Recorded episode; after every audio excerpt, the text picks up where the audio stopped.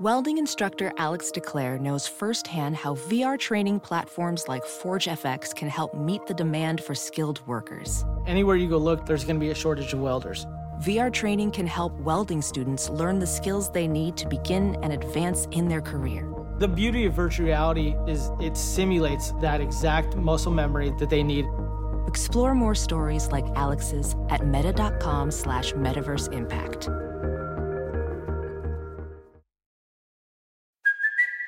It's Kaley Cuoco for Priceline. Ready to go to your happy place for a happy price? Well, why didn't you say so? Just download the Priceline app right now and save up to 60% on hotels. So, whether it's Cousin Kevin's Kazoo concert in Kansas City, go Kevin, or Becky's Bachelorette Bash in Bermuda, you never have to miss a trip ever again. So, download the Priceline app today. Your savings are waiting. Go to your happy place for a happy price. Go to your happy price, Priceline.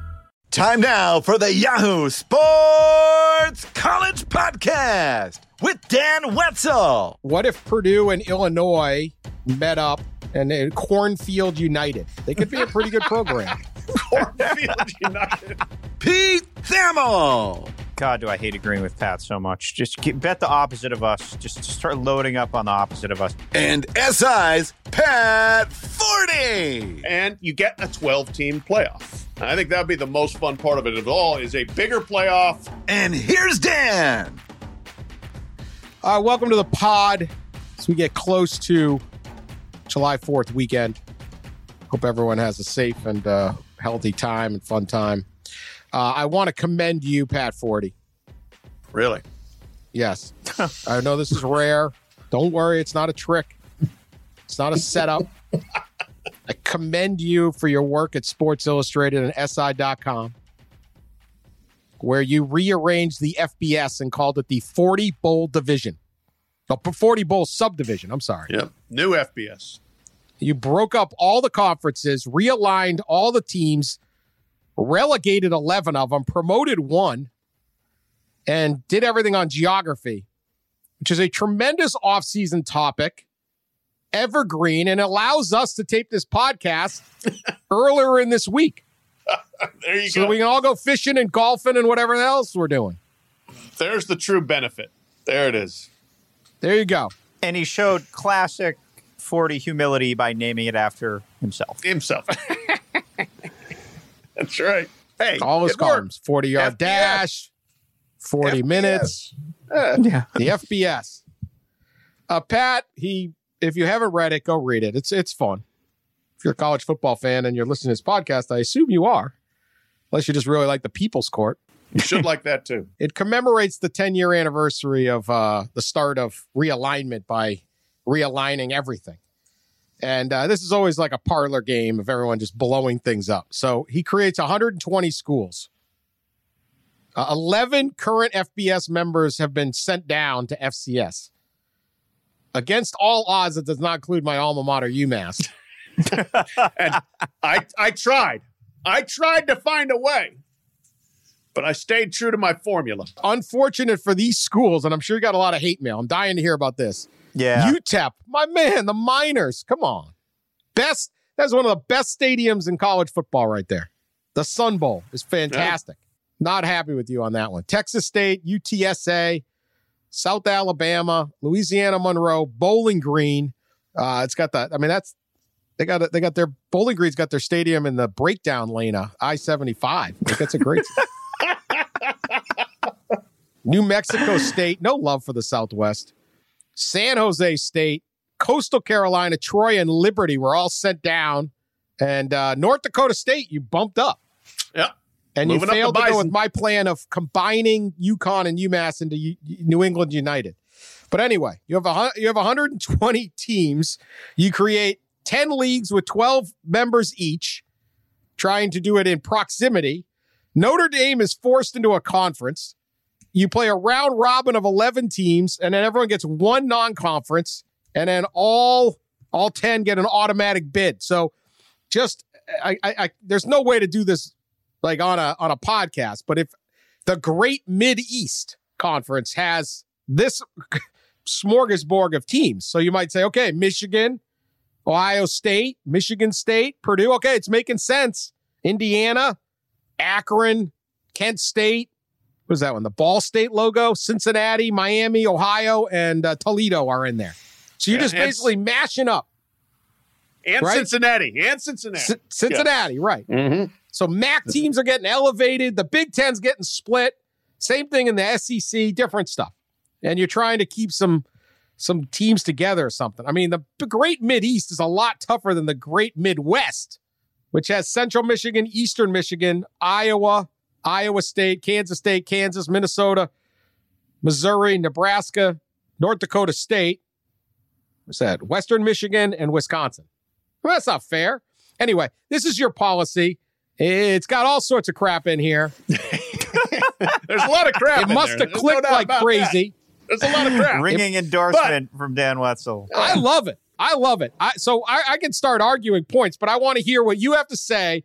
What is your what? What has happened since you uh, sent this thing out uh, early in the week? All right, since I sent this thing out on Monday, it's been interesting. The the response, if you are a fan of a group of five school, you're like, hey, this is awesome, man. We're finally in a league with those guys, the arrogant, snotty, big time power five school that won't play us. Now we're going to be in a league with them. Georgia's got to go to Georgia Southern. Florida's got to go to Florida Atlantic you know, et cetera. You, Akron gets Ohio State to come to them. So they're like, yeah, this is pretty cool. East Carolina's like, wow, we didn't get relegated. Hey, that's great. Uh, and then the others, the if you are like the, the funny, the two schools of the people that seem to be the most like, this is stupid are Georgia and Florida because they don't want to play all those other schools in their states. I mean, Florida, it's like, all right, yeah, we want to play Florida State. We'll play Miami sometimes. But we do not want to play UCF unless it's on our terms. We don't want to play USF. We sure don't want to play Florida Atlantic and Florida International. Well, in this situation, you would have to. So they don't like it at all. Notre Dame people like, you can't make us go in a conference. No, I can't. But in this pre- precept, you can. Exactly what you said. It's the middle of the summer, spitball. What if we just blew the whole thing up and just did it again? One of the things that got me thinking about this was going back to talking to commissioners and, and ADs and stuff, you know, a month ago, a month and a half ago about, hey, we need to be more regional in our scheduling and even maybe, re, you know, realign to be more regional in terms of our conference affiliation. Well, this is hyper regional.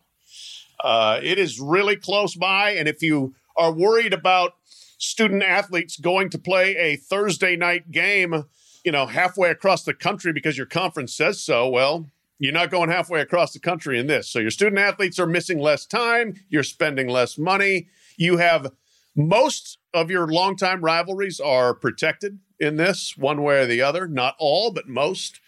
And you get a 12 team playoff. I think that would be the most fun part of it of all is a bigger playoff and 10 automatic bids, two net, two at large, put them all together, play on conference uh, or on campus sites, and you get a whole new deal. So, you know, what the heck? It'll get us through a month or a week in uh, in in the middle of the summer. Give us something to talk about. I did it all for us for the podcast. Let, let me step in before I let you go, Pete. I do find when you do these types of columns, the the funniest response is people going, "This wouldn't work." no kidding, really. Absolutely, no one thinks this would work. no Yeah, one, no one thinks the Big Ten. Wait a minute, the Big Ten's Yeah. not going to break up. No kidding. Right. Okay, Yeah. we got you. We're pretty there, sure Mister. that, yeah, the Big Ten and the But SEC aren't actually- saying, okay. Is there a worse thing than a tweet that begins, but actually? no, yeah, we know. Okay, it's just something fun. All right, go ahead. Well, the most the most fun part is people taking hypothetical columns like Pat's and taking them personally, cutting to the core. So at about eleven o'clock this morning, I got a call from a Louisiana Monroe staff member who said you were being vilified on their group text for leaving him behind. How dare you, Pat Forde? Your name is Dirt in Monroe. You may never step foot there again. Actually, How happened. good dirt in Monroe. Good dirt I- down there. Yeah, good dirt. No, I've been to Monroe. good dirt, I, Monroe. I am never going back to Monroe. I have been, and I am never going back. Pullman might actually be better. But I, I did, while we were taping this, get a text from an AD from a rele- relegated school. Uh, not not pleased to be relegated. So people are taking it at least a little bit seriously, which is a little lamar. You have a lot of fans at Liberty, Pat. I'm sure they're taking it well. yeah.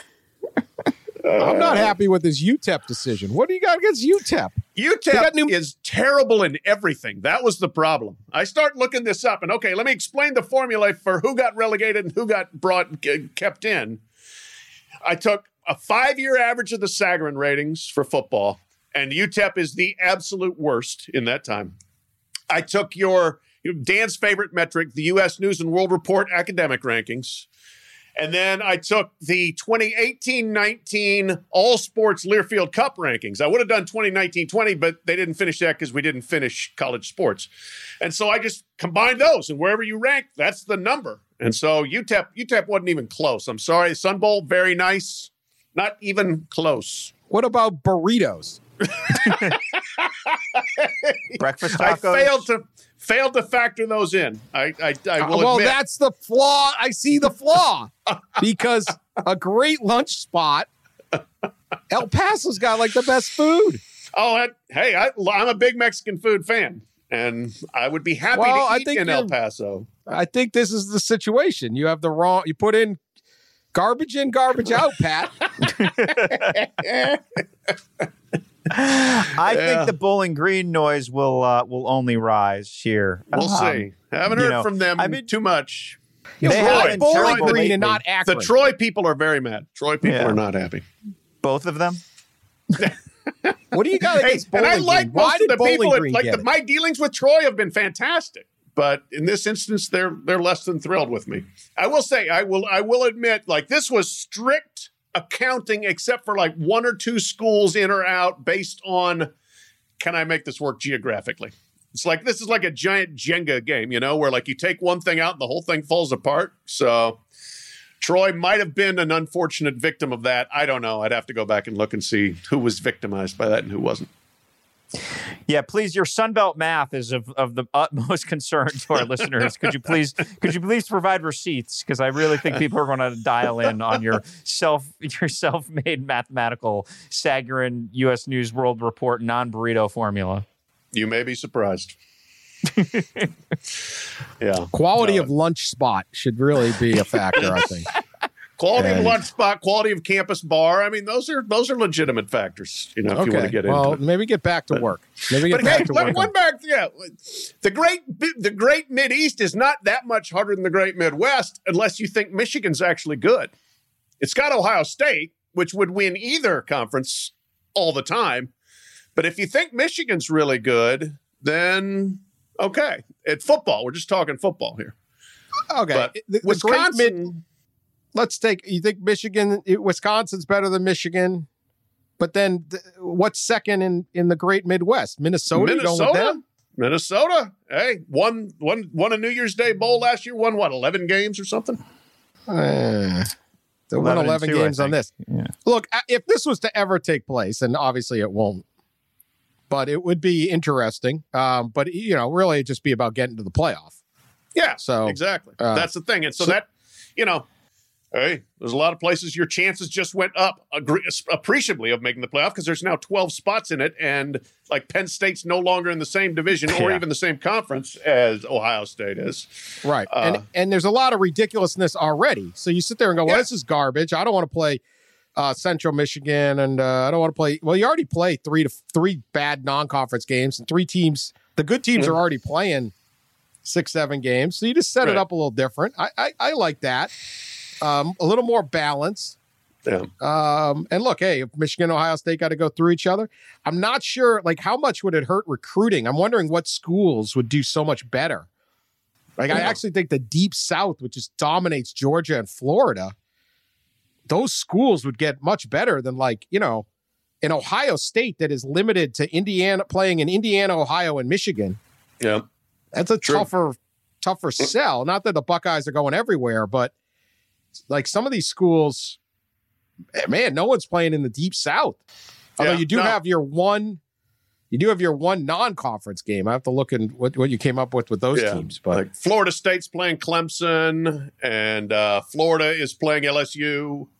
Georgia plays Auburn. Uh, Georgia Tech plays North Carolina. Miami plays maybe Pittsburgh or something. I'm not sure. So But yeah, no, I mean, they, I, there there are many flaws in this thing, and that is one of them. Is that a lot of you know Alabama doesn't get to go play in the state of Florida, which you know not that they play there that often anyway, but they they'll go to Orlando or something like that, you know, and play that neutral site game. I hope all those 10 schools you relegated, people use it against them in recruiting. yeah, this is They're going to get left behind. You can't go to Troy. You got to go to Louisiana Monroe. No, Louisiana Lafayette, or the artist That's right. formerly known as Louisiana Lafayette, which is now that's right. Louisiana. If I wanted to be, you know, like if we wanted to be really ruthlessly utilitarian about it, I relegate like 30 teams and we go down to 100. The math works better for 10 of 12, 10 leagues of 12 schools. If you Google Pat's email address and you find one with an AOL in it, that's the right one. Oh, oh. hey now, hey now. My, uh, I Do you did, have I- any other complaints? do, do I have any other complaints? no, Have I gotten Pete, any? just Pete. Oh, Pete. I want to give the floor to Pete to complain Yeah. and pick this thing apart. Well, I mean, again, it's hard to it's hard to pick apart something that's hypothetical and and not going to happen. I secretly really like the Yankee conference, you know, from my from my Northeast chair. Like that's probably what should have happened. And if a few things had happened differently with like the Big East and such, uh, you know, I, I, I think I, I here's here's the complaint, Dan. And we, we Read talked off the teams this. in the Yankee conference. Yankee 'Cause Not everyone. Yeah, good point. Penn not State, read this. Navy, Syracuse, BC, Maryland, Pittsburgh, Army, Temple, Rutgers, Buffalo, UConn, Massachusetts. Now, we I think we need to discuss the possibility of the great Dan Wetzel plan, which deserves his name being used in it, of combining UConn and UMass. That would New you know, England United. New England Yeah, you- United. it would certainly help out both schools and anybody who cares about either school's football teams. I'd be Uh, happy to have that. That way, you know what? Then we can bring back one more school too. This is how it should be. Yeah. I mean, uh, this is this is the kind of stuff that if you were setting it up, this this makes a lot more sense. You know, like for the most part, the AFC East is in the well, because you got Miami, but you know, that's the the AFC North, NFC North is Minnesota, Green Bay, Chicago, Detroit. There you go. That's your league. Yeah. That works. Yeah. Yeah. Um, and and you don't really worry about it. There's divisional rivals in pro football, but it's not as big of a deal as if there's a, you know, Ohio State's going to storm through this thing mostly and and and worry about Michigan, but mainly they're eyeballing, you know, who we getting in the first round. No, and that's the thing. Is that's if you could possibly untangle everything and start over, this is what you would do. You know, because it is more so much more reasonably sensible. But there's just no way to take, you know, the the, the SEC isn't giving away every advantage they have, and neither's the Big Ten, and so on and so forth. So they ain't going for it. What's the hardest league, Pat? Um, I thought. Let me see here. Let me call them up. I've The actually. Pac-12 is kind of the Pac-12. I mean, that's The Pac-12 is close to the Pac-12, just like Hawaii, and that was one where like San Jose State should have been in there, but somebody had to go from the West, so San Jose State's out.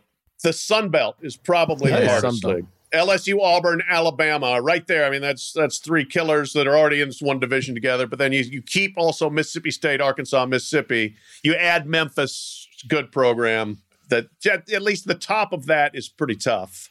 Florida, Georgia, That Florida Deep State. when Florida right? State's Yeah. yeah, yeah. When Florida State's doing what they should be doing, that's a difficult one. The easy ones like Clemson should win the Mid Atlantic every year. You know, as things stand now, Penn State should win the Yankee. Uh, Ohio State should continue to win the Great Mid East unless Michigan gets itself together. Uh, the, the like the most even one I think is maybe the Rocky Mountain Conference, but it's also the weakest one. It's like Arizona State, BYU, Utah, Air Force, Colorado, Arizona, Boise State. so basically some of these schools that already win their conference every year. Would continue to win their conference every year. Penn State is absolutely going to roll through this league. Yeah. Oh Yeah. God. yeah, yeah. that one I put that together. I was like, geez, who's going to challenge them? And didn't come up with much. So New that's- England that's United is. All right, let's move on. Yeah, Okay, to actual conferences, including the big one, the Big Ten. 14 teams, of course. Uh, but they're the Big Ten. Big 12's only got 10. The 12. One of the things. Uh, we've been doing this. We did Big 12 earlier in the week. We've done ACC. We've done Pac 12. Go look back and find them. If you want to hear about those, uh, we'll do SEC. Will come out next week. Uh, and this one, the Big Ten. General health of the conference right now. Uh, I think it's pretty damn healthy, but maybe you guys uh, have different opinions. Pete? So I would think, you know, eh, Ohio State is is operating on a on a on a really really high plane right now, as high of a plane as it's operated on in its uh, you know century plus of of football history, and you know, right behind them is is is Penn State. Michigan's not all all that far behind them and and then you have Wisconsin sort of operating in, in a similar sphere as, as those schools, and then there it, in in Minnesota, I would I would give credit to they have sort of risen into that conversation, and it's pretty muddled from uh, f- from there. Um, so I would say the league is is a is a bit top heavy.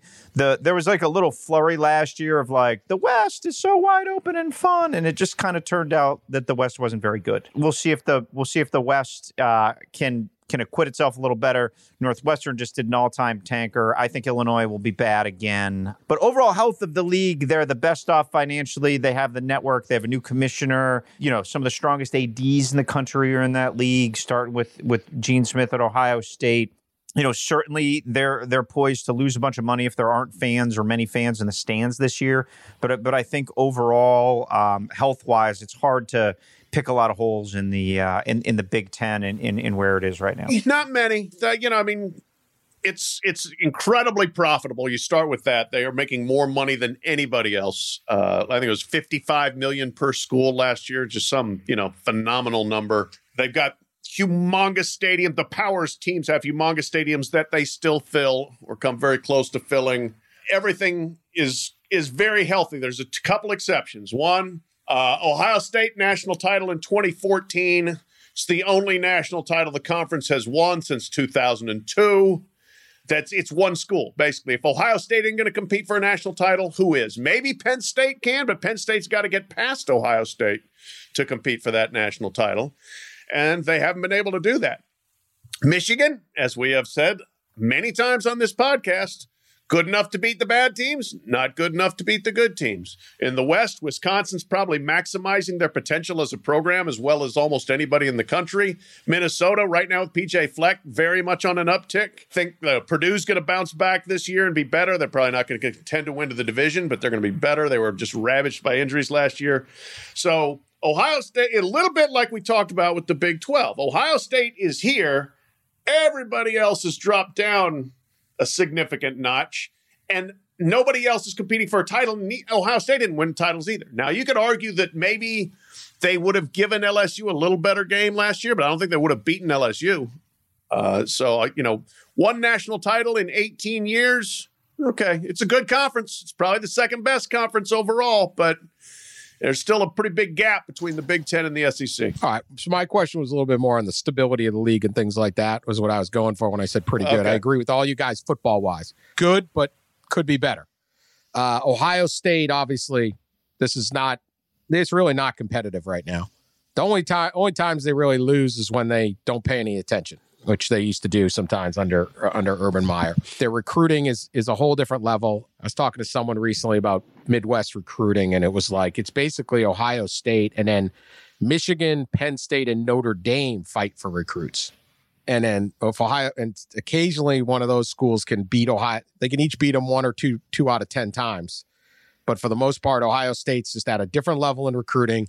And then if you you watch a lot of the commitments, it's like okay, he's choosing between Penn State, Notre Dame, Michigan. It's some, you know, some linebacker from Toledo or something like that. And it's which one's he going to pick or the suburbs of Chicago or Detroit. It's a whole different level. I know Notre Dame's not in the Big Ten, but close enough. I thought last year was a big breakthrough year in that eh, not a break big not a big breakthrough year, but it was a sign of progress that they at least competed, not only competed but could have beaten Clemson, uh, because you know they had lost thirty was it thirty to zip or thirty three to zip Clemson earlier a couple years ago. Michigan State made the playoffs, got absolutely shut out by Alabama, just trucked. And it was really like, man, you got the Big Ten's not even offering up. Uh, then they didn't make the playoff a few times. Like they they were not even a contender. I mean, at least Oklahoma puts points up. It just it just looked like the Midwest. Urban Meyer changed Ohio State to a whole different plane. Nobody else has been able to catch up to that plane. Can they get there? And that is going to be the challenge for Michigan and Wisconsin and some of the other schools that, and obviously Penn State, uh, that have that potential, um, but haven't haven't reached it so far. Other than that, a lot of solid teams. Um, obviously, got a few weak ones. The, the Rutgers experiment has really just been. I know it was done for TV and TV money, but at some point that's just a kind of a joke and remains one. We'll see if Schiano can. I mean, I, I just you look at Schiano and you're like, okay, maybe he makes some. Like, what's respectable? Like, what would be an accomplishment there? You know, That's a three year grind to get into six and six. yeah, Yeah. two and six in the league, three Yeah. and three and five in conference play. Like, not bad, right? So they go three, three, three and one out of conference, and three and three, three and five, and you're like, hey, pretty good job. So you just you have that bit, but that's one way the teams need. You need bad teams to have great teams. That's not that's not unusual, and so that's really the question in terms of the health. It's it's where you're getting players. You know, population trends, importance of football, things like that, do not favor the Midwest you know, one of the things that expansion did was kind of open up the window to New Jersey and Maryland, and and certainly the um uh, you know the DC, Maryland, uh, that whole area. It's got a lot of players uh, to try to help, but you know, overall, there's more players in the South uh, than the, than in the North, and uh, you got to find a way to get kids to leave the South to come play in the Midwest. You're recruiting on someone else's turf, and then you don't keep you can't always keep it. Kentucky's been killing it up north. Alabama comes up north. I think one of the, the best linemen, one of the best linemen in the area, Garrett Dellinger, I think, Dellinger from uh, Clarkston, Michigan. I wasn't quite prepared. His final four were Penn State, Michigan, and Ohio State. And this is this kid looks exactly like the kind of lineman that has pushed kids around for those schools forever. He just chose LSU. And in his statement on why, he said, I want to, I don't want to watch Alabama and Auburn and Florida. I want to play against them. And so the, the SEC's pull in the North is is pretty good right now. And that doesn't help. Now, I'm sure more kids come from south to north because they have to, but I think that's the issue. And then I think the other real challenge for this league is what what is Nebraska? What you know, Nebraska can Nebraska ever get really good again? And I don't know. I've said this. We've talked about on this pod before. I just I don't know. I thought Nebraska was in much better competitive shape in the Big Twelve, where they're playing all the time in Texas, and they had an identity and they had a history, and the competition was a little less than they are in the Big Ten. They they jumped to the Big Ten. They got money, but they're just another school with a big stadium roaming around the Midwest looking for players, and they've got tons of those. In you know, so you sit there and say, "Why go to Nebraska if you go to Penn State, Michigan, Ohio State, Wisconsin, Notre Dame's in the area? Obviously, again, not in the league, but whatever. You're they're they're a force at all times uh, around there. It's just a hard go. Like I, you know, Iowa's got a better program than Nebraska right now. Can Nebraska ever get great? Because you brought them in to be great, but what you got is is a, a program that doesn't have those advantages that it once had, and and I think is wandering a, about and not really helping the the conference in the way that it was designed. So Yeah. What you got, you got, you got a, a program that's basically on par with Indiana or Illinois, just with more fans. That's it. They want to be good. The fans really want want it. They've got the passion for it, but they don't have the players. They haven't had the leadership, and that does hurt the West uh, division. You know, is is not ha- having Nebraska just massively. I don't want to say underachieved because they may actually be achieving about where they should be, but compared to where they were, uh, they are not doing what the Big Ten hoped they would be doing. Nebraska will be fascinating this year because they open with Purdue at home, assuming everything goes the way it should and is scheduled. Uh, then they have they have Central and South Dakota State, which they should win. The the big test for Nebraska, and I think it'll be a real pivot for Scott Frost's tenure there, will be Cincinnati in Week Four. Um, Cincinnati, I would think, as of right now, would be favored in that game. All right, Cincinnati is going to be a top 20, top 25 team at the very least going into the season. They're coming off back-to-back 10 win seasons. They're uh, they're they're loaded this year. They they return a ton. Um, this is the season kind of Luke Fickell's pointed to there. If Nebraska loses to Cincinnati. Then they have a couple of your your sort of uh, you know flotsam and jetsam games. They go to Northwestern, they get Illinois, they go to Rutgers. How about this closing kick for Nebraska? If you want the Frost narrative to change really fast, all right.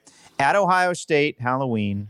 Penn State home, November seventh. At Iowa, November fourteenth. At Wisconsin, November twenty first. Home Minnesota, November twenty seventh. Count any wins in those five games for the old Huskers? L L L L L. Yeah. I mean, your best shot's Minnesota, right? Yep. Yeah. And you are going to be beat to a pulp at that point. Right. That's the that's the problem. I just like where do they? I, I I remember saying this at the beginning. Where are you getting players? Yep. You know, they they bailed. If they had stayed in the Big Twelve, like they they they ran and they had reason to fear the Big Twelve was going to fall apart. And and the Big Ten comes in with its its its golden ticket, but uh, you know, and fans will defend it and all that. Look at how much money. Look at how great our weight. Like that doesn't buy you win. Like what are you doing? Yeah. You want to win Yeah. games. Right. That's the thing. And that's where fans, yeah, as we've said before, it doesn't make sense for fans to root for profit margin. That's that's immaterial should be immaterial to them. Yeah, you're cashing a bigger check. Congratulations. You're losing more games. You're not relevant. I went and did a story at Nebraska not long after they uh gosh, I might still even have been at ESPN, I think. Yeah, when uh, not long after they left the Big 12 to go there. And basically what it boiled down to was Nebraska likes things the same so much that when it became betrothed basically to Texas and what Texas wanted, and that ruined all of their everything. You know, they they were no longer playing Oklahoma every year. They just everything that they had been the way it always was changed when they ended up in this different conference and Texas is calling the shots and they're like, fine, if we got if we're if that's not gonna be the same, then we're blowing up everything and just leaving and going over here so we can get away from Texas and try to rebuild our thing. And they just haven't been able to rebuild it. A funny thing is, if they are the team and not West Virginia, Yeah. like Yeah. because there's a spot in the Big Twelve, and the Big Twelve would rather have Nebraska than West Virginia, and West Virginia would certainly rather be in the Big Ten than No. you know. But man, they, they're just in a better now. All right, how about this for uh, on Nebraska though? This is on Nebraska, and I thought this was very interesting. Scott Frost, obviously a very good coach, did a great job at Central Florida, and that's the thing. Like, if he can't win there, yikes! You know who who's going to do it? Well, they have fans. They own the state. That they ain't even close. Quarterback in Nebraska is the biggest thing in the state Yep. uh, by Warren Buffett. Yeah. That's about Okay, it. that's it. And he's old. So they open what they're they're they're they're setting up something called the Ready Now program that will offer as the name, image, and likeness comes and changes recruiting. I do think this is Nebraska's maybe way out. They're going to offer every Nebraska student athlete a valuation of their brand and review how to basically make money on this whole thing. And they're being Frost is very aggressive in this and vocal about it and setting up how you come to Nebraska now and we might be able to monetize you and monetize all these fans that are sitting around filling the stadium in a way you won't get if you go to another school because it is a big pond and a you can be the big fish it, you know and that to me will be very interesting. We always talk i always use the example of boise state being able to out recruit most of the big the pac 12 so you're a much bigger deal if you're the star at boise state and boise idaho's got plenty of people enough to pay you. Nebraska does too and I, i'm wondering if that will really help the nebraska program or how it factors into a lot of these schools that uh, iowa's got a lot of fans too but doesn't have a recruiting base. Does that almost return those old ways where they could go pluck kids out of the South. You know, that's when that's when Tom Osborne was rolling when he was using his linemen from the Midwest and his skill players were coming from the South, especially in Florida.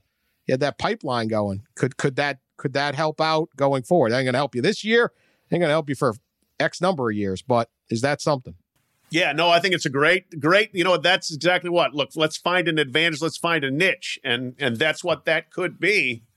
Uh, is something to differentiate themselves from recruits who, you know, didn't grow up thinking Nebraska was this great program. So, I think it's it is an interesting concept, an interesting idea, and you got to find something to sell. Maybe that's what they can sell and get ahead of that curve because that you know that curve will be real. I think. I mean, that's going to be significant how schools deal with that and what sort of you know offers and incentives are available to players when they start looking at name, image, and likeness situations. Yeah, well, you know, it almost seems like for 15 years now we've been saying, well, Nebraska has a fan base. You know that that's it's like all that they're they're left propped up on, and so if that fan base can in turn, you know, be monetized, if you will, by helping their players with name, image, and likeness, I do think it come can come back. But I just don't know if like Nebraska and the sea of red are going to be a difference maker and you're going to beat SEC schools for players. You know what I mean? You're certain, you know, you can certainly go back into Texas and get some guys. Like you can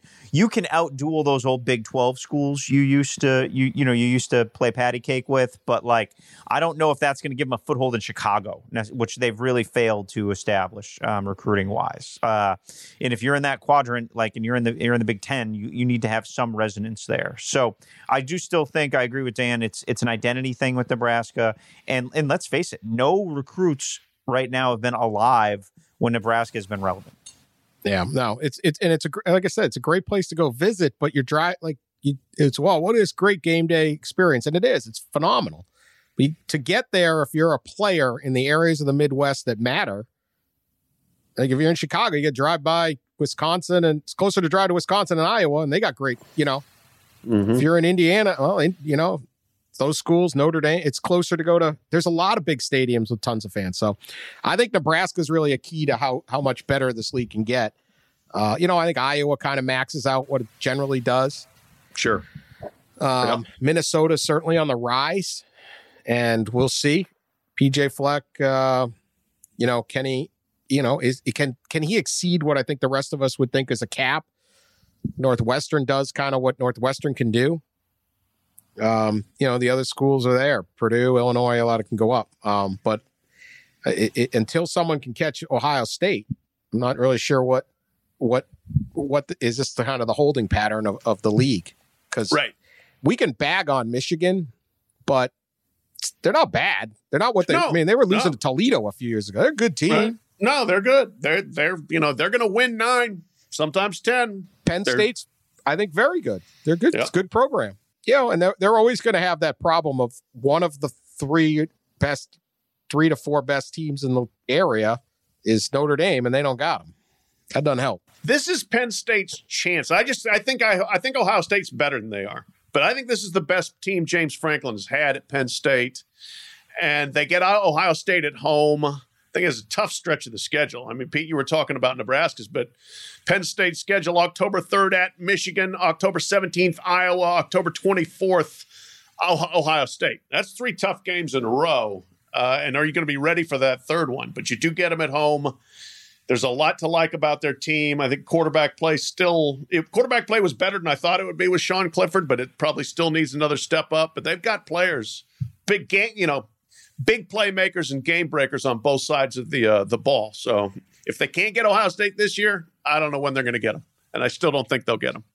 I, I, w- I would tend to agree. I, I think like you know betting against Ohio State at this point is like betting against Oklahoma in the uh, in in the Big Twelve. There's just they they've separated themselves on the re- recruiting trail. Ryan Day has quickly established himself as one of the five best you know quarterback development guys in uh, in in college football. And I mean to think that Jim Harbaugh has just been completely surpassed in the area of quarterback development in his own league. Obviously, early in Harbaugh's time there, they had Jake Rudock, who he turned from a completely pedestrian quarterback to a late round draft pick. But but other than that, not only have they failed to recruit a competent quarterback who could help them, you know, win a win a league title, they've also failed to develop anyone. And so I, I mean, what gives me the most hesitancy about Michigan right now is that they looked at all these quarterbacks last year and they were not better than Shea Patterson. So I really think when you're looking at that East below Ohio State, I do think P- Penn State is the best foil on paper in the uh, in the East, and I just think until I mean, Michigan had four offensive linemen drafted. They had they had good they had good skill. They had a skill guy they didn't use get drafted by the Browns in the sixth round, and then another one who was, at Texas this year. So and and they and they return uh, Nico Collins, who's one of the better, you know, should be one of the better receivers in the country. It's just they've been out of sync on that side of the ball pretty much Harbaugh's entire tenure there, and I don't see maybe year two under Josh Gattis they they they do get in sync a little bit more, but I don't. It, would be it'd be foolish to just bet on that at this point because the returns have just been uh, disappointing. Jim Harbaugh not getting the great quarterback is a mystery of college football. Now he, comes back from the pros. And you could say, look, Michigan's never going to be better than Ohio State, or they're never going to be a national true title contender anymore. That's fine. But if the one thing I thought he'd be able to do is line up quarterbacks, this is the guy who took Andrew Luck to a Heisman and made Stanford matter. He coached, took Colin Kaepernick to the to the Super Bowl. He played 15 years as a quarterback in the NFL, and not as just this gifted player, but but uh, you know, captain comeback, the warrior for all these teams. This is the, he's this is Tom Brady's alma mater, and Brady is back shooting videos for him, throwing game balls pregame, doing speeches at the you know he's all in, and they can't get that guy. That great quarterback prospect, like I, I would have been, you could have sat there and said, "Hey, they're going to go nine and three most years, but they're going to have a great quarterbacks." I would have bought that. He's gotten linemen offensive lineman, defensive lineman. He's got skill player. He's got everything up there as the quarterback. It's amazing. Yeah. Why no. wouldn't you want to go play for Jim Harbaugh? I don't get the disconnect there. And to me, that's the thing that's missing. Now, can they get that guy and it all flips? Oh, maybe. But that's the just the one of the all time. I don't know. It's like it's like USC not having great quarterbacks. Yeah. It's like but you, no, you have mean, to. Yeah. Six years in, and yes, they they got Rudock, uh, you know, a transfer bounce. They kind of, I thought, made something out of not much with Wilton Speight for one season, and then the next season he wasn't as good, and from then it's just been spin cycle, and it is it is really surprising. And I get I don't know that goes back to lack of offensive identity. Nobody knew for sure what Michigan was. They were pro style when pro style wasn't very popular. Then they were tried to make a hybrid pro style spread and they just haven't been able to, I, I think, to, to come up with a marketable offensive style that to sell to a quarterback. That's as near as a guess as I can come up with. But it is very surprising to see Jim Harbaugh year six. We still don't know whether they got anybody at that position. Other school interesting is Wisconsin. Now, Wisconsin, they got Coach Sweatshirt, Paul Chryst, my favorites. Swears that sweatshirt 24 hours a day, even in the shower. He's currently swimming in Green Bay. On his vacation, wearing the sweatshirt at the beach. Wearing the sweatshirt. uh, out on Lake Michigan. Or do we think Chryst has one of those new mac and cheese dispensers that went viral this week in his house already? I hope. So. If not, it is on order on the Amazon. Be a great late night infomercial. Chryst pitching the mac and cheese dispenser. If yeah. Paul Chryst pitches a mac and cheese dispenser on cable, I am buying it. I'm buying it in a heartbeat. Be like, this man knows what he's talking about. that anyway. commercial would would would absolutely be bereft of any sizzle, but I would still buy it. Paul Chryst It'd be talking the, about that'd be the fun part. Yeah. Like oh, when, uh, legendary. It'd be the new when, era Coach O Hummer commercial. Yeah, yeah. like when Kiffin did that ad and he looked hungover, yes. like monotoned it for like, "Come to our games. It's going to be real exciting." It's like, dude. Yeah. we do. We film this a few hours from now. I need a nap in the office. Allegedly hungover. He just looked hungover. I'm not saying he was hungover because I know. I mean, Lane, chances aren't. You know, it's not like the craziest assumption you've ever made. so. Anyway, uh, how far can he take Wisconsin? I'm just looking this year. I mean, I like everything that's gets set up. They have to go to Michigan late September, and they get Notre Dame at this Lambeau game, allegedly. Although that may get moved to Notre Dame. Of course, none of this stuff could happen, but they were pretending it. Let's not ruin a good midsummer podcast. but in league, uh, they got to go to Michigan. They get Minnesota at home, and they that's it. Ohio State. They get they get avoid Ohio State. They avoid Penn State. They get Nebraska at home. They got to go to Iowa. Got Notre Dame at Lambeau, and we're going to do a pod from there in the parking lot. Yeah, we're going to, but we don't know if that'll happen. That'll probably be at Notre Dame Stadium. But let's just take a look at the the league. You know, man, they're this is this is this is setting up kind of nice for them. Yeah. Yeah, no, it, it, it, the schedule does set up for them. I, I don't think this is as, anywhere near as good a team as their team was last year, but schedule means a lot. Uh, crossover teams games mean a lot, and just kind of when you catch people and where they should probably win the division. I think Minnesota might be better than them this year, but they get Minnesota in Madison uh, and a lot of other nice uh, schedule setups. So I think the interesting thing there, like Jack Coan is uh, one of on the long line of pedestrian game manager, completely unremarkable and unexciting quarterbacks that they've had. Mean, you can go back to Brooks Bollinger and pretty much non Russell Wilson fill in the blanks with the rest of the Wisconsin quarterbacks. They do have an exciting quarterback prospect on the roster, uh, a kid named Graham Mertz, who's from the Wichita area, I believe, who kind of turned down all the big boys just to go to Wisconsin. And I think the fundamental tension of how high Wisconsin can go this season will be when Chryst goes to him. Because you know he won't be the opening day starter. This is Wisconsin. Hold your horses. All right. So when Chryst sort of decides to take the reins off him and, and open things up a little bit, they do not have much skill that uh, on the outside. That would be my concern. They certainly, uh, uh you know, have have running backs. You know, if you're a running back, you don't go to Wisconsin. You're stupid. So um, they have plenty of talent there what they what what they don't have is as much skill as they've had the past few years on the outside, which uh, may be more the reason to get a more competent thrower in there.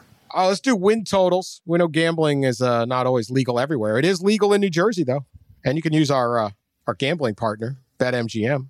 Consider that. How about that plug? Rutgers. 2.5 is the over under. Now they start with Monmouth. They play the Monmouth Hawks in the season opener. I mean, that's the kind of thing that gets you fired up and hoping that college football can defeat the COVID. Rutgers versus Monmouth. Schiano's back to take on the Hawks. Imagine Monmouth. going to that game and catching catching Corona on that. oh, there will be like, no fans at Rutgers. I am mean, not going to risk. Social Yeah. distancing will not be a real difficulty at the Rutgers Monmouth game. But anyway, other than Monmouth, I don't know if they got a win. I think this two and a half is inflated on Schiano. I think it's an under. I'm taking the under. Who the hell else they beaten? Temple? At Temple. Illinois? I don't think so. There's always the Maryland game. Yeah, they got trouble. I, I even even with the coaching upgrade, I I think I would be tempted to go under and say they win two and not three.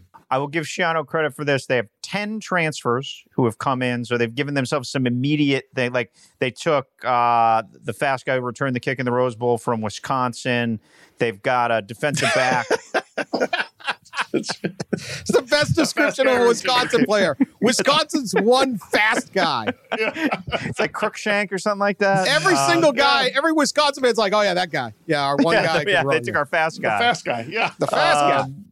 Yeah, they took uh, the kid who was the defensive MVP of the Rose Bowl for Ohio State two years ago, who kind of got squeezed out in the scheme change when Hafley came in. I think it's Brendan White. Like they got some like real guys, a, a rotation lineman from Minnesota, whatever. So I do think they will be better. They got Noah Vedral. Um, the the backup quarterback from Nebraska who'd been down at UCF with uh, with with Frost. They also have the All right, that- uh, that's that's enough. That's the enough. number 14 recruiting class in the country. But yeah, three's a long way to go. I, I'll give you that. Three's a long way to go. I'm just trying to trying to actually point out some football things. I always get yelled at for that. So Well, you can do it for the good teams. I don't think we got to save it. I'm all for it. If you know, with, with Rutgers, the fast guy at Wisconsin, though, everyone knows that. It's like the white. It's it's like the white Laker. It's like the one white guy on the Lakers. They, they always have one guy, and he's very very well known. I don't know. Uh, all right, Maryland is uh, getting uh, what do they got? Three and a half. Three and a So they must half. be three favored. Three and a half. They they open with Towson, another another one to really get it cranking early. Maryland over under. This year looks a lot like last year did, where they're going to start pretty fast, win a couple games, and and then reality's going to smack them in the eye. I can see three wins.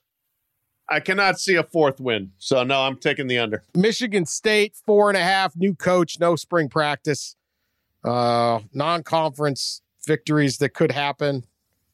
They're at BYU. They get the Toledo Rockets, and then the Miami Hurricanes are coming to East Lansing. How about that? Dan, you may have to go to a game. Well, let's not get carried away. yeah, all right. All right. Sorry about that. I U. love the under on this. I love the under on this. They have no quarterback. Mel Tucker got there late, no spring practice. Uh, lost a bunch of talent on defense. Recruiting had atrophied there. The program was flat, stale, and scandalous. I don't, I don't see, uh, I don't see five wins there.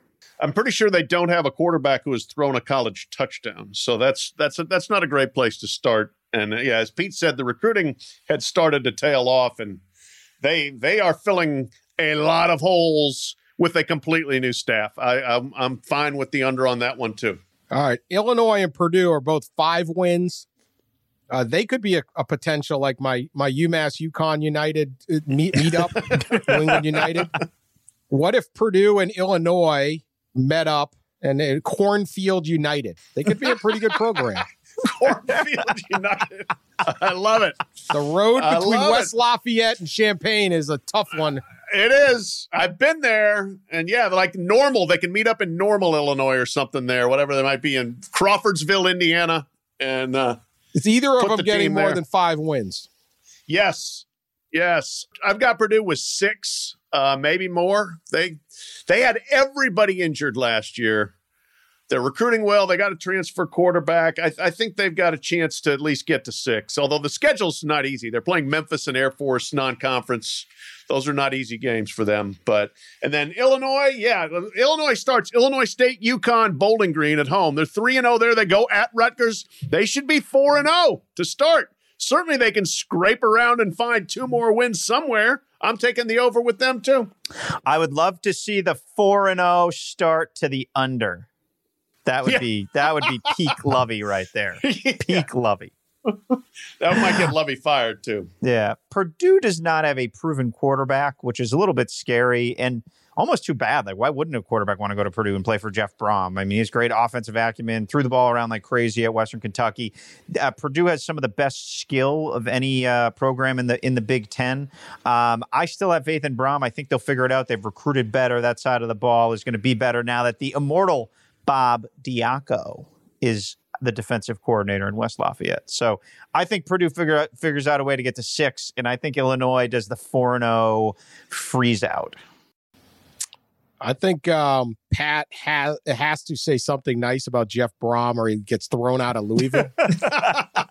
they won't serve him a hot brown sandwich ever again. He's the fourth like. Brohm brother. Yeah, I am. He really I gotta, is. Gotta take Coop- care of my brethren.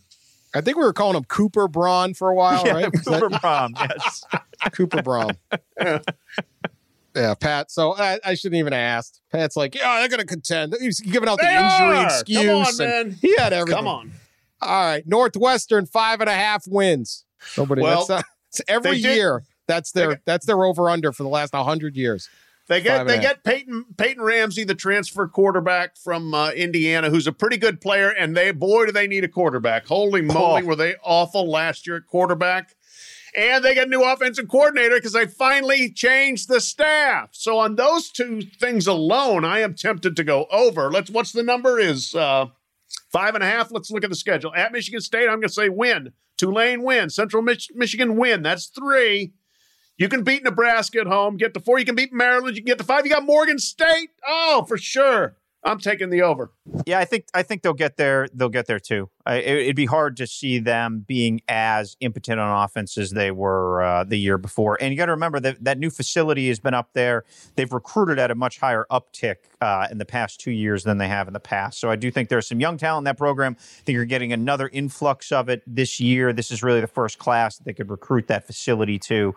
I think they'll they'll they'll figure it out. I mean, that that West is just like a big big bunch of programs doing the doggy paddle around each other. So you're gonna you're gonna pick up a couple wins there. And I, I think they could go to Michigan State, really make a statement to start the year and, and show what a long road Mel Tucker has to bring that thing back to where Mark Dantonio had it five years ago.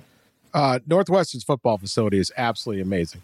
Yeah, it's phenomenal. It it actually, as much as I overvalue college football, even I am like, look at this prime spot of Lake Michigan real estate, and they're using it for this football facility. Even I am taken aback. I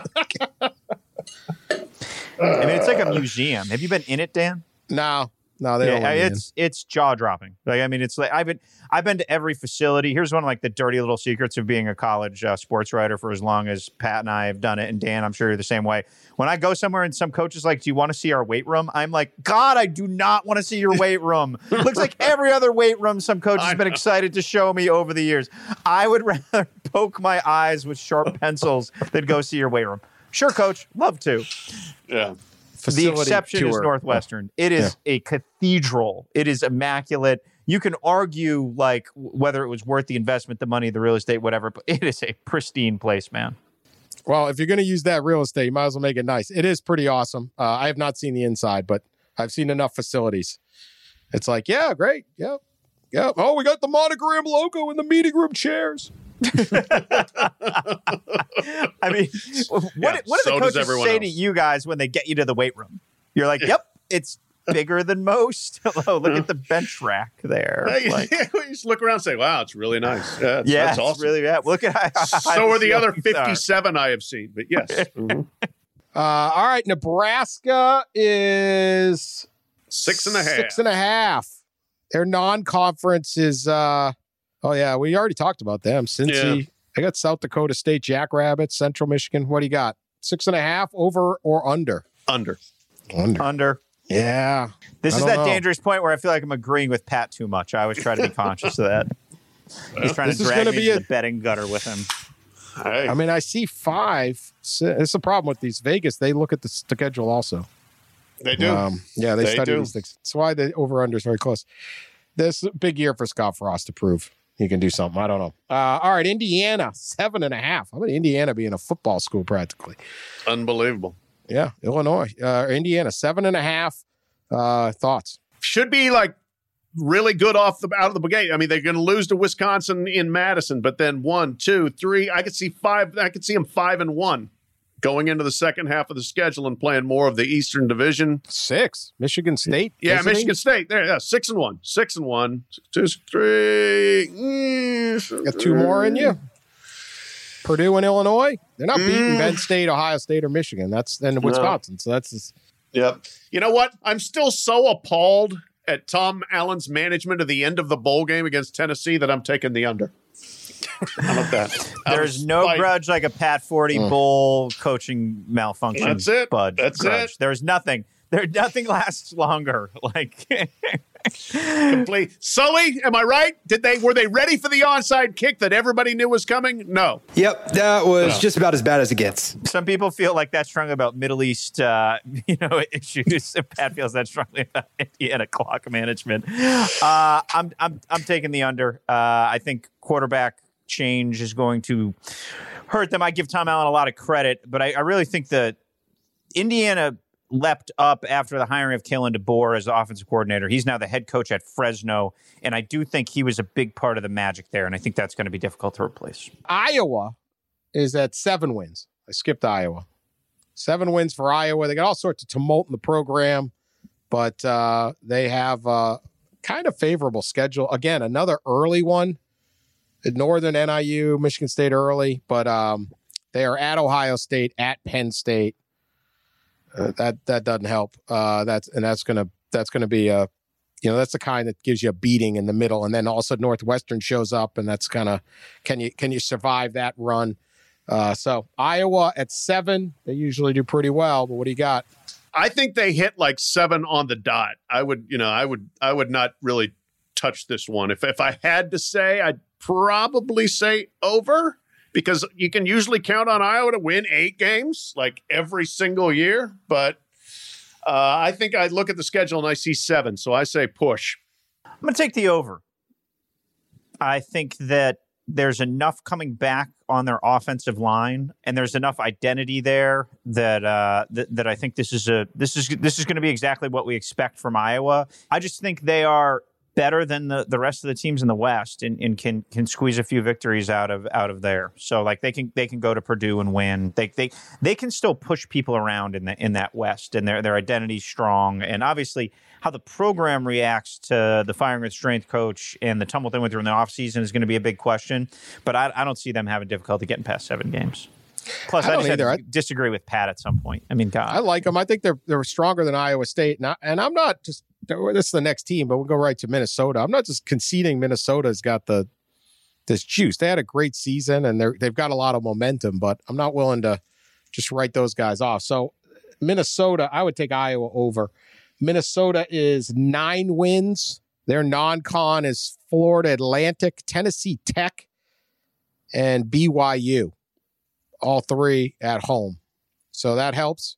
They avoid they play Michigan at home. They avoid Ohio State and Penn State. Nine wins for uh, row the boat. Yeah, I'm I'm going over. I'm taking the over there. I like them. Like the program arc. They have had some coaching turnover, which happens a little bit when you when you're winning like they have. You're going to lose some guys, but Tanner Morgan's back for I think his 103rd year at quarterback. Uh, even though he's only a junior, he still has been there 103 years. Rashod Bateman, best receiver in the league, outstanding, one of the best receivers in the country. Offensive line, back most of it in, in uh, back together. They're they're going to have guys that can run the ball. They'll be okay. Schedule, I think, getting Iowa at home is good. Uh, you get Northwestern at home. You get Michigan, and I think they can win. They can be, beat Michigan possibly on October seventeenth. I'm taking. I'm taking the over. Row the boat. Well, I think you guys know, and uh, listeners of our podcast would know, I, have been rowing the boat early on, so I'm not going to stop rowing it. I'm not going to stop rowing it now. I, I, agree with all of Pat's offensive analysis. I do think that offensive line there, uh, they bring a lot of guys back and, and, have a couple NFL caliber guys there. There's some cohesion there.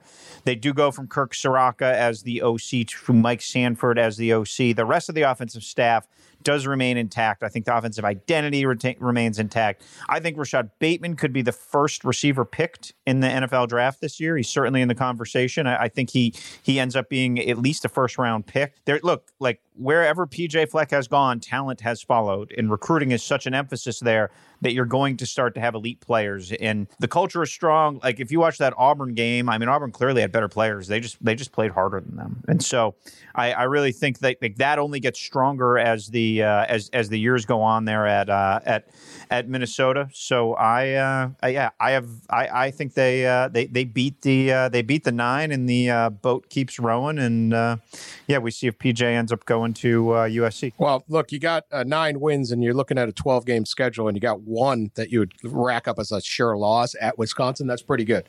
Uh, I think the Iowa game will deter. You, will know a ton based on that Friday, September 18th game uh, with Iowa at home. Uh, I'm not willing to just give up on Iowa, but if they if if Minnesota handles them, they could be in for a huge season because like they got to go to Wisconsin, but who knows what Michigan is, and and that's it. I mean, the rest of the, you're at Nebraska at the end. Um, that's about it. So could be big. I would take the over on that, although I'm, i want to watch that Iowa game. All right, Michigan's a, a nine win, same uh, same number. Schedule is uh, is tougher. Obviously, you got you have Wisconsin coming in, you have Penn State coming in, both at home. At Washington is the big non-conference game, uh, and then you're at Ohio State at the end of the year.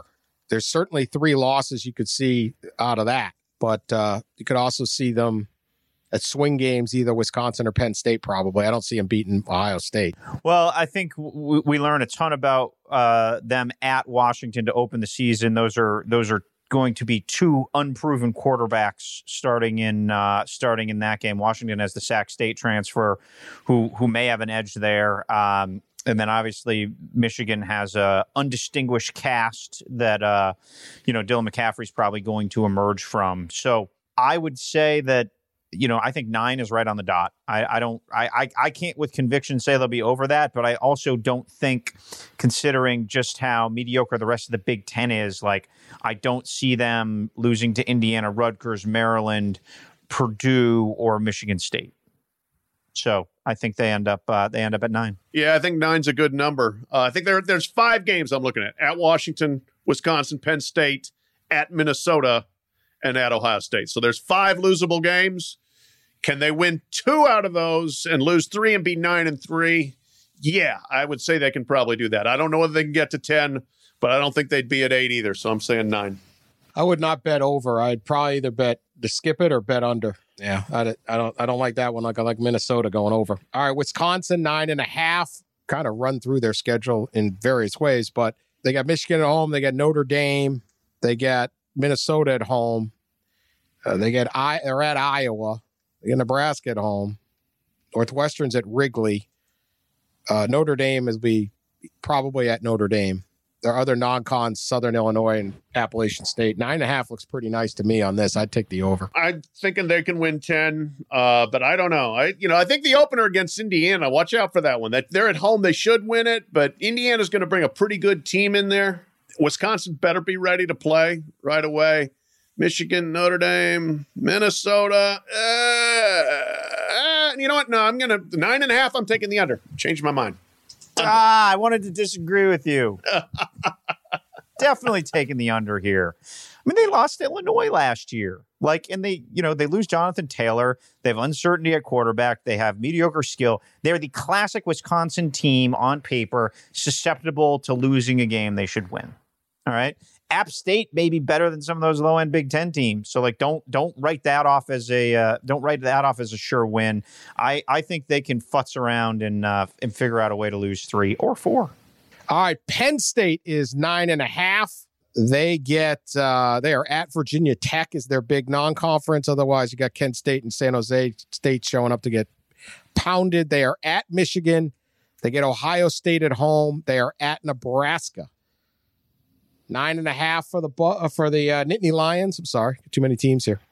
Over. I, I think they're. I think they are the best team to not win the conference in the country this year. That they are going to be 11 and one.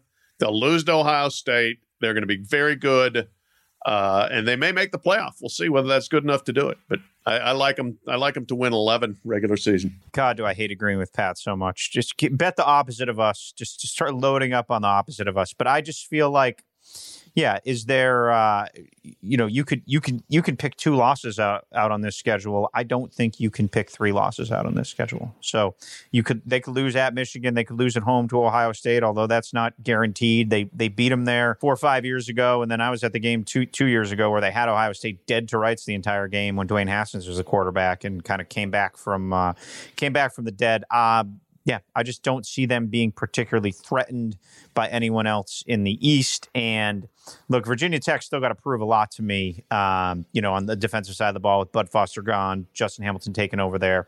I'm just not. Uh, I, am not ready to to, to be c- completely worried about that game yet as a loss for them. So no, I think that's uh, pretty safe putting Penn State in double digits. Yeah, I agree.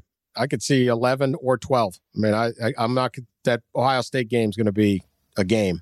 And yeah, uh, at Michigan's the only other one that scares me, and who knows? The uh, you know the other thing we got to we should have brought this up earlier, but you know, I mean, we don't know if any of these games are going to get played, but no. you're not going to get Ohio State in a hundred, you know, white out Saturday night, hundred and ten thousand, but you also don't have to play at Michigan or some of these other places. You know, Virginia Tech can be a, a dangerous game, but if the place is empty, Yeah, it's got right. you know No, that- 18,000 people rattling around Blacksburg, it's not the same as as going in normally in Lane Stadium and and and and dealing with that. So certainly a factor, plus or minus, because that Ohio State Penn State game on October 24th was going to be one of the great environments you could possibly get, as it always is at Yeah, Penn State. yeah. So Sure, sure hope we have it.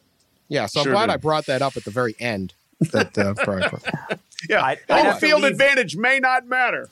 Yeah. But- I'd have to leave now to get to State College to get there in time for kick on October 24th. But there's risk because the game could be canceled. So, yeah, that's that is Well, the hardest place Buckeyes- to get to. Buckeyes are uh, 11, so they're basically you got to win them all. Uh, they're at Penn State. They're at Oregon. Uh, there has been some decree that Oregon won't have any fans. I believe the state of Oregon said no fans in attendance until through through some point in September. I don't know if that'll switch up or maybe I, I may have bad info or that's changed. They get Michigan at home. Then they get Nebraska at home. Not really seeing a whole lot else to worry about. It's really about do they win the Penn State game? The only time I want to bet an over on a team when it's 11 is when it's Clemson in the ACC because you know they're going to win them all. But uh, I think Ohio State will win them all. I just wouldn't bet it. I don't think I would bet it. But if you make me, uh, if you answer me, ask me, are they going to win 12? They're going to 11? They're going to, I'd say they're going to win 12, but I just wouldn't put any money on it. We shouldn't underestimate Bowling Green showing up ornery because Pat has relegated them in the opener. So, like, let's just not let's Got just not chalk up chalk up the Bulletin win there. board material right there, baby. Kicked out of the FBS. the Oregon game, and, and Dan, it was a it was a good point that we probably should have brought up earlier. Fans, no fans, but uh, I think Oregon with the new starter at quarterback is is going to uh, there, there's going to be a learning curve there that day for them, and so yeah, if if I have to pick over or under, I'm definitely picking the over on the 11. You know, Michigan at home obviously is you know if fans are a thing and everything is obviously going to be a big swing. So But it might not be though. That's the thing. Uh, I would bet the over if I had to bet it, but like betting over eleven just doesn't even seem fun. Like you just yeah, like you need the. I mean, it's like you, you got to win them all. So uh, you're better off just waiting for the Penn State game and then betting that when you have a better idea. I mean, it's just I don't know. So anyway, all right, that's our Big Ten preview though. If you're still with us, happy Fourth of July uh, weekend, or we're listening the rest of the summer? We hope all these games actually take place. It's kind of fun just talking about football games. I'm very, very excited for some of them. And boy, it would be great if they were all filled stadiums, but I don't know. Unlikely. Anyway, save us Jonas Salk. yeah, somebody, somebody, give us. I want to watch Penn State host the Buckeyes. All right, subscribe, leave nice social media messages, tell your friends, tell your mom, tell whoever. Uh, we need all the listeners we can get. We will talk to you guys soon here on the Yahoo Sports College Podcast.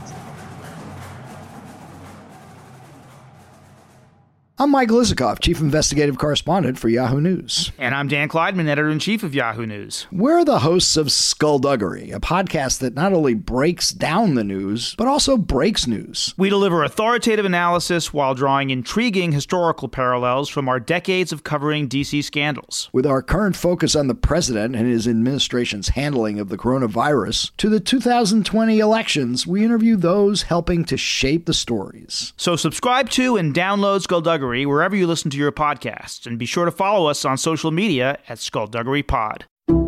Some people just know the best rate for you is a rate based on you with Allstate. Not one based on the driver who treats the highway like a racetrack and the shoulder like a passing lane.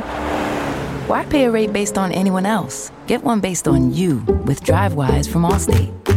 Not available in Alaska or California, subject to terms and conditions. Rates are determined by several factors, which vary by state. In some states, participation in DriveWise allows Allstate to use your driving data for purposes of rating. While in some states, your rate could increase with high risk driving, generally, safer drivers will save with DriveWise. Allstate Fire and Casualty Insurance Company and affiliates, Northbrook, Illinois.